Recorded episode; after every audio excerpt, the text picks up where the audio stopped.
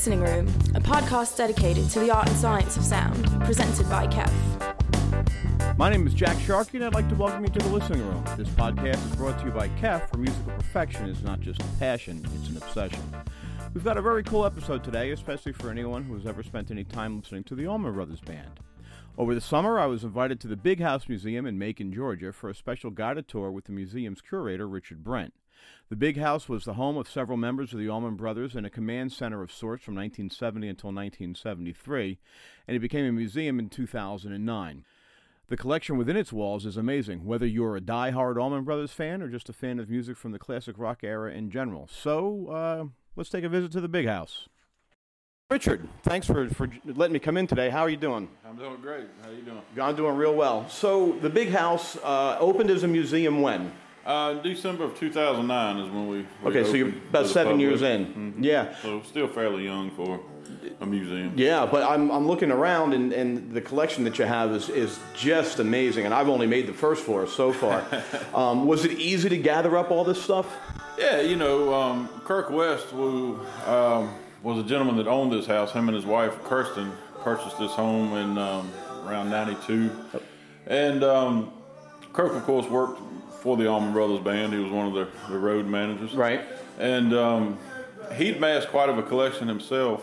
And when this house became available, he was able, he knew the significance of the home. So mm-hmm. he, he purchased the house.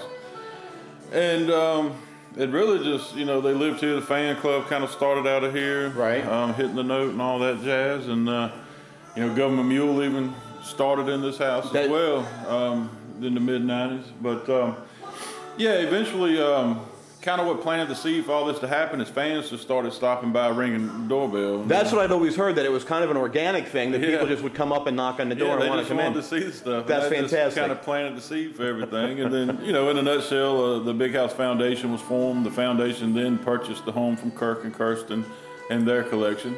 And then, you know, took a, a few years to remodel it a little bit. And uh, not too much changed, but, you know, certainly... a lot of work, a lot of hard work went right. into it uh, by so many, too many people to name. And um, so, yeah, we opened in two thousand nine, and we're... So is there a history to each of the rooms? Like, we're we're standing in one of the one of the rooms to the side, you know, to the left of the entrance. Where where do we know where a certain maybe they rehearsed or where there were certain songs were written? And well, you hit it right on the head. You're standing in the rehearsal room. This was the rehearsal room. Yeah. You can kind of feel the vibe. Yeah. yeah. So, yeah. Um, uh, Hotlanta was worked up in this room. Oh, it's giving um, me chills. Yeah, that was the you know the great instrumental off of at Fillmore East, which yeah. you're looking at the the original road case to the album cover right there. Oh, that's fantastic. And uh, yeah, quite a few uh, other great songs were written here. Um, the biggest hit, "Ramblin' Man," was written in the kitchen. Was so, written in the kitchen. So the lyric "Rolling Down Highway forty-one," that's Vineville Avenue. That's this forty-one. Right. See, I always thought it was forty-one in Florida, yeah, but well, forty-one runs up from here all the way to Atlanta. And, forty-one, I can take forty-one on into Florida too. Okay, well maybe that's why. Because I actually the hotel I stayed in Atlanta was on forty-one last sure, night. Sure. So okay. Yeah, yeah, yeah. Well, back in we didn't have this interstate running through. Yeah, yeah. It was a lot easier. Well, it was get... just getting getting built, probably. Who knows? But anyway, um, but yeah, um, you know, right behind you, across the way, is where Blue Sky was written. So you got really good old Sunday morning bells ringing everywhere. That's a, look out the front door, you'll see the church right across the street. Oh my goodness, and that's and you look at these windows and and just the light. You can only imagine what it must have been like to kind of kick back and and write the, and write the lyrics to that song. And well, that's that's amazing. Kind enough to pin the lyrics for us there, so we keep them right here, so you can stand right here. And of course, you know, Sandy Blue Sky was was his girlfriend, right. and then wife. And uh, so you get to see their wedding picture right there. Now, uh, in having always just read things over the years and, and talked about it, right, and that was. One of the ones they did, did Dickey and Duane collaborate on that. Uh, to was my information correct that, that he was kind of on unsure of the song or the way it goes, and, and they sat and collaborated on it, or well, yeah, I mean Duane certainly encouraged Dickey to sing. Yeah, uh, Dickey was, was nervous to sing, and and then there is um, there are rehearsals of them working the song out. Um, right, there's a.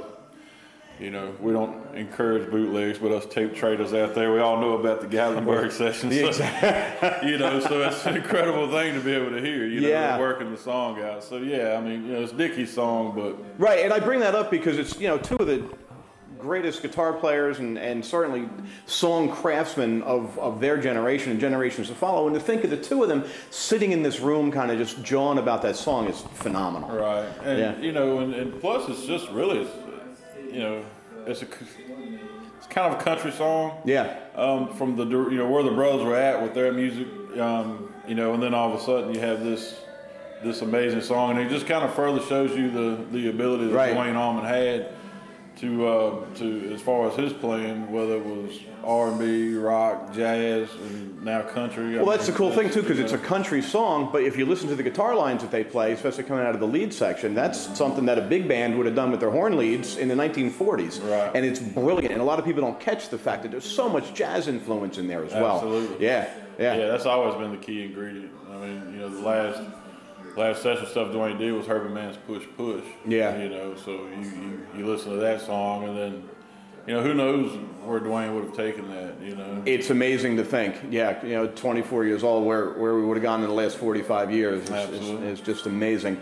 And I just, I saw the Laid Back, that's where we met uh, last month up in Nashville, and I, um, and I'll tell you, Greg's got a smoking band on the road this summer. Boy, oh boy. He does, they're all great. Yeah, you know? Just phenomenal. Yeah, Scott's Rod's really coming to his own as a player. He's always been a great player. But yeah. He's, uh, you know, getting to shine. And, you know, Mark Kionis on the percussion. Yeah. Just the entire band. Everybody in there is great. And Peter Levin on keys. Peter, whew, he's a monster keyboard yeah. player. So, and Oteil's on the road this summer with uh, Dead and Company. And, and yeah. he's digging that. And, and Butch is doing, uh, Butch is pretty busy. He's doing uh, the Freight Train Band. And then he also has La Breyers, which La Breyers is an amazing band. It's, it's, It really is the Allman Brothers rhythm section. You right. got Jaimo, Butch, uh, Oteil, and Mark Kionis all in the band. You got Jack Pearson on guitar. Oh, really? Pat, yeah. Uh, Pat, um, uh, they're going to kill me, but I get Pat's last name at the moment. It's still early. But, it's uh, early, yeah. Yeah, so Pat on guitar, and then Lamar Williams Junior singing, and uh, Bruce Cass is also in that band, too. Yeah. So. That's an amazing line. Yeah, I saw Jaimoe's Jassz Band at Laid Back, and, and that was awesome. And nah, that's one of my favorites. Yeah. If, any, if anybody gets a chance to Jaimoe's Jassz Band, you go do it. It's so it's, fun. It's great. And and the way that they had us up at the festival is is I was maybe ten feet away from him, and he's yeah, one yeah. of my all-time heroes, and I've met him once, and he's one of the most beautiful men I ever met, and then just to see him sitting there doing his thing on a hot summer Nashville day, it was awesome. Absolutely. Yeah, yeah Jamie O'Nova, he's still amazing. He can he can meet you one time, and you don't see him for twenty years, and he'll tell you exactly where he, he met you last. Yeah, time, you know, it's, yeah, it's, it's just a beautiful guy. Yeah. Is, yeah. So, um, all right, so then the, the band was here from seventy to seventy-three, and they then, they, uh, and then they bought the property... They they they had the, the farm that was like it's near High Falls or a little bit north oh, of here. Oh, Juliet, yeah, yeah. Um, that was you know the brothers and sisters years. Right. So, yeah. Well, after the deaths of uh, Duane and then then you know Barry, um, when they left here, that's where they went was to the farm. Yeah, and yeah. You know, and I guess years. At that point, even being in the house here was probably just too much of a drag. And yeah, well, I mean, you know, the truth is they were evicted from here. So oh, it's really? Like, you know, I mean. It's not like they didn't have the money and everything else. It was just the time. It was just time to go. You know? Yeah, so just, we're yeah. out of here. Yeah, that's great. Kind of thing, you know? Oh, it's a whole different age, a whole different time. Yeah. yeah, that's amazing. So, what's the coolest thing you've got in here that, that like people, if they make the pilgrimage to come down, it, they they really need to spend some time and just kind of gawk at? Well, you know, everything really. I mean, you know, the unique thing about this museum is that you get. Uh, You get to see so much great memorabilia, but then also the way it's set up, especially once you get upstairs, the real feeling of the home takes over. I mean, you got Duane's bedroom is eighty-five percent original with his furniture and bed in there. Yeah. The Oakley Suite's the same way. But, you know, my favorite thing um, is no secret. Uh, it's been the honor of a lifetime to take care of Duane's gold top there. But it's an honor to be able to take care of all the items in here. But this guitar, you know, this and this, it's like a magnet because when I, I walked in here and I saw this and then I saw this drum set and it was it was everything that I had ever really gotten excited about music just came rushing back in in one wow. second when I saw this guitar. Yeah, that's, it's the priceless piece of rock and roll history. Yeah. I mean, uh, you know, it, from the session work in Muscle Shoals when Duane got it. Um, You know, then on into the first album, self-titled album, right? Idlewild South, and of course Derek and the Dominoes. Yeah, and, you know. And that's like you know, I remember clear as a day, and this was the beauty of music, and this is the beauty of why, you know, why we, we get involved and do this, because I can remember clear as day sitting in my brother's Corvair, listening to the eight-track of Idlewild South, and, and now I'm sitting here just on the other side of the glass from the guitar. It's yeah. it's just a wonderful it's a wonderful thing to be able to do. Yeah. Plus, you yeah. can see it's probably the best photo of, of Duane playing it. That's uh, actually Criteria Studios recording Idlewild South. Oh, that's a Criteria. Okay. Yeah, and it's uh, and again too, you know, and then the Tom Dowd family and, and how he was, and how much importance he had to the band and to Atlantic Records in general, and it's just an amazing, an amazing story. It truly is, and that's, you know, back to your original question a while back about um, about you know, was it easy to get this stuff? So the answer to that question is yeah. I mean, because um, there was such a passion with this band, right? Um, That, that fans, family, band members, roadies, they just hung on to everything, especially with the deaths of Duane and Barry. I mean, yeah. Um, so it was very personal to them, because this band, this sound, this was this region's, this area, this city, this town, this was their band. It right. was their sound. It was their music. Right. They didn't necessarily probably want to share it with the world. I mean, yeah. it was too too good to contain, obviously. Right. But... You know, yeah, um, but, it's, but it's, that's what's so special about it. And that's why Allman Brothers bands are so passionate, you know, especially in this area. You know, this is the, if you're an Allman Brothers fan, this is the mecca, man. This is the place to be. You know, when you, you think about it, even driving down the street and, you know, if you take a little bit of a tour, get over to the old Capricorn building and, and all that, and it's just... It, the explosion that came out of Macon and the gift to the world that came out of Macon is, is something that y- you don't find often in a lot of different towns. And when you find it in a town that was as small as Macon was in nineteen sixty-nine, it's amazing. Right. Just amazing. Yeah. yeah. Well, then, you know, you think that, uh, you know, Marshall Tucker Band was signed on the spot right down the road at Grant's Lounge. And, you know, you had all this great music from, you know, uh, a local favorite's a band called Stillwater, you know, Grinderswitch. Right. You know, Wet Willie, you know, uh, Delaney and Bonnie. And I saw a T-shirt from uh, the Allman Brothers and Grinderswitch in New York on yeah. November twenty-seventh, nineteen seventy-five was the first time I ever saw the Allman Brothers Band right. at that exact show. Really? Yeah. So yeah. I was like, okay, that's awesome. Cool. Yeah. That was on. A, that was Thanksgiving, right? Thanksgiving. Yeah. Yep. Yeah, I had to fight my parents to let me go to that show. Well, it's, you know, the, on the back of that shirt, it's a special shirt because. Uh, Whenever the band, you know, especially in New York, you know, they were, it was hard to get people to do stuff on holidays. So when, when you know, the Allman Brothers would be willing to do anything, play anywhere, anytime. Right. So actually on the back of that shirt is a notation of it about it being, uh, being Thanksgiving. Thanksgiving. That's yeah, fantastic. Yeah, yeah. The promoters yeah. were always good to do stuff like that. Yeah, it was, that was a, just a great night. But also, uh, while we're briefly right here, you know, when I was talking about, you get little subtle touches of the house being a home, but this is a picture of little Brittany, you know, obviously sitting right, right next there. there. Yeah, wow. She was saying about her father, Barry. This was uh, two thirty in the morning. He was up having, uh, he was a big tea drinker. Okay. And so she was saying they were going to go out on tour, so she was up saying bye to her dad. But yeah, right there, I mean. And one of the greatest stories ever, um, and I don't know if it's true or not, but I, I think I read it maybe in the Skydog book, was he had...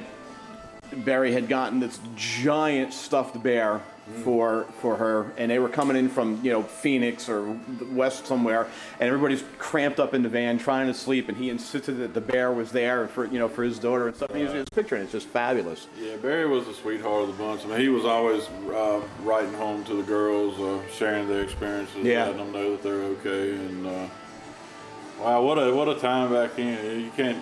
Yeah, we wouldn't know what to do without a cell phone these days. No. You know, and here we have pen and paper, you know, pencil and paper, right. I used to say, you know, and just proof that we, we used to write. Yeah, exactly. And then you think about it, too, is this is a single black and white picture. Like, I, on my phone right now, I got six, seven, eight hundred pictures. I don't even know what I got in there. But here's a single white, you know, black and white picture from forty-five years ago or whatever yeah. that just absolutely tells the entire story of that absolutely. cat's life. Yeah, absolutely, man. Yeah, it's amazing. It is. So, cool. Yeah. And then now the pool table. This belonged to Greg and Cher when they were married. No kidding. Now when they when the band was here, they on the third floor is a ballroom um, that is currently our offices. But that's where the band had a pool table that was on the third floor. Okay. And uh, they would have obviously parties up there and hang yeah. out and all that fun stuff. So how was the neighborhood and how were the neighbors? Are, are there? Because the band was so beloved out of, out of Macon, but it was a rock and roll band in a house in the middle of a neighborhood. Was uh, everybody get along okay? Yeah, yeah. I mean, really, it was it was curiosity probably more than anything. I yeah. mean, I mean they took their fair share of abuse, people yelling at them, you know, long hair, right, hippie, you know, whatever. But because you think nineteen seventy in Macon, Georgia, looking the way these guys looked, it was probably not that right. normal. Yeah. yeah, exactly. Yeah, and you know, and um, so yeah, but but no, they they quickly were uh, accepted and loved by the community. Right. And, you know, not by everyone, but you know, the truth of the matter is they were bringing too much money to the region to to mess with them. yeah. yeah, yeah. Here we have proof right here. This is uh, one of my favorites. So under the glass we have all kinds of just odds and ends, but this is a cash check. It says Duane's Wild Ride. So this is uh, Bobby Wallace, who worked for Phil Walden, writing Willie Perkins, who was the band's tour manager. Okay. Um, this is, uh, hey man, I need a couple hundred bucks to tighten up this Duane thing. And that's right. what they was talking about. Duane went out on the town one night and racked up about a hand, uh, probably about twelve traffic violations on his motorcycle, just, you know, speeding up and down the road right. or whatever, being just Duane. Doing his thing. Yeah. Yeah, so there, you know, hey, Duane's Wild Ride. Oh, that's that's phenomenal. January January second, nineteen seventy. I can only imagine. Yeah. But yeah, I mean, the way the museum's set up is that uh, we have timelines. You know, now we're in the seventy-three, seventy-four, and you just get to see great stuff from those eras. Um, you know, obviously the largest concert in American history still. Yep. Watkins Glen, New York, over six hundred thousand people with with the band and the Allman Brothers Band and. Grateful and Dead. The Grateful Dead, yeah. yeah, yeah, yeah, it's amazing. And then this, yeah, that's the shirt that we were talking about right there. Phenomenal. And then the jacket, that's yeah, Lamar's jacket Lamar's from, jacket. Yeah, he's actually wearing it. The yep. picture there with uh, President Carter. Yeah, and then when you see it up close and you and you see the stitching and the and it just it's it just speaks to the to oh, the period yeah. so well. It's that's just one so of cool. my favorite pieces. So clothing wise, I think it's probably my favorite in yeah. the house. It's just, it's so cool. Yeah.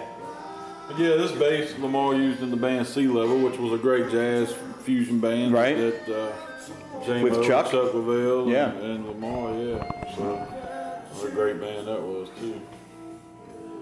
But we have various instruments hanging here and just, just great memorabilia. You know, shirts from the era, jackets. You know, you got Jack Pearson's butt right there, the strap body with the telly neck. It's uh, Oteil's first bass he used in the band. Hmm. And, and a wonderfully Oteil shirt. Yeah. Yeah. Yeah. yeah. So, yeah, man. You awesome. Got, Dickey's Alvarez, Dickey's S G, Derek's S G, Warren sixty-one Les Paul reissue, and then, of course, a fan favorite of yeah. the Woody years. This is Alan Woody's uh, eighteen-string bass, uh, commonly known as Thor. Four. So yeah, it's a it's a beast. Yeah, it's just so amazing to sit there and look at it, and, and you think back, you know, the, the sounds you get out of it, and you, that's how we got those sounds. Yeah, so yeah. It was pretty wild. So, and I was digging on this because this the the, the eight track tape player, right? So was this the, was this the house stereo system? Sure, there was one, you know, one that was uh, here. Um, It's old school. We got another one upstairs in, in the, the Casbah room, which is a favorite of all of ours, uh, which we'll see here in a minute. Uh-huh. But yeah, this is just from the era, you know, ones that they would have had and, and listen to the eight-track. You know, you love it. It's a Radio Shack eight-track tape player, combo unit and stuff. Yeah. And, you know, stereos have come so far and everybody's so picky about what they have. And you look at these musicians listening, they throw an eight-track in them. You know, yeah. I know there's... Uh, It's kind of funny because you have some uh, some overly wealthy athletes are now opting to have, like, you can still get eight tracks put in, like, into your...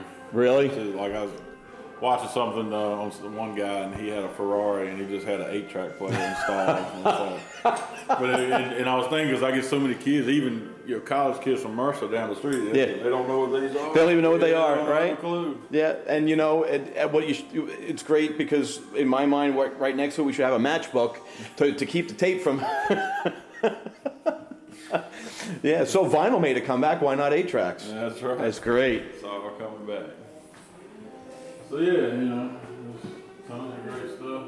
So what a cool privilege it is that this is how you get to spend your days around this, and just, yeah. you know, totally immersed in, in, in that whole vibe and that whole feel. It's really, and for me just to be here and, and be able to chat with you is is just so cool, because it's it's it's just us and the equipment, you know, and, and the vibe.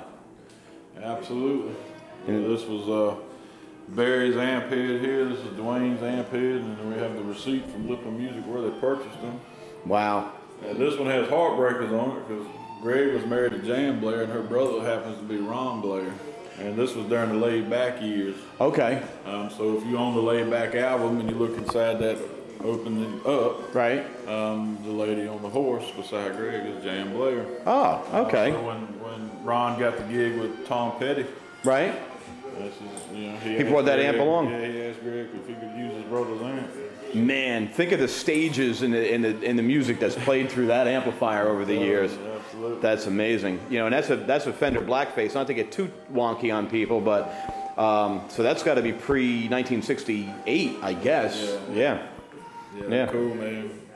Showman's a great amp. So yeah. Baseman's a Showman. Yeah. And then, you know, so cool. We can. Uh, We can geek out on the stuff. Yeah, I know. I always have to be careful because I tend to get real, real wonky on stuff. And, and then I have to realize that really there's only a couple people in the world that really care about a pre-C B S Fender. And that'll end part one of our visit to the Big House Museum on Vineville Avenue in Macon, Georgia, and a, a special uh, private tour for our listeners uh, given by curator Richard Brent. Uh, part two, which will take place upstairs. You can hear us traveling upstairs as we kind of faded out part one. And uh, we'll talk about the living quarters and some of the more personal aspects of, of what, what went on at the Big House. And we got some really cool things that you're going to want to check out.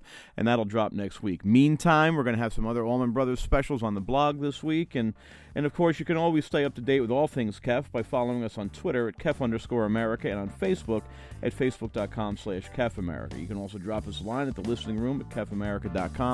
Be sure to check in for part two of the Big House Museum podcast, a special event with the Listening Room. Meanwhile, my name is Jack Sharkey, and this is the Listening Room, and we'll see you next time.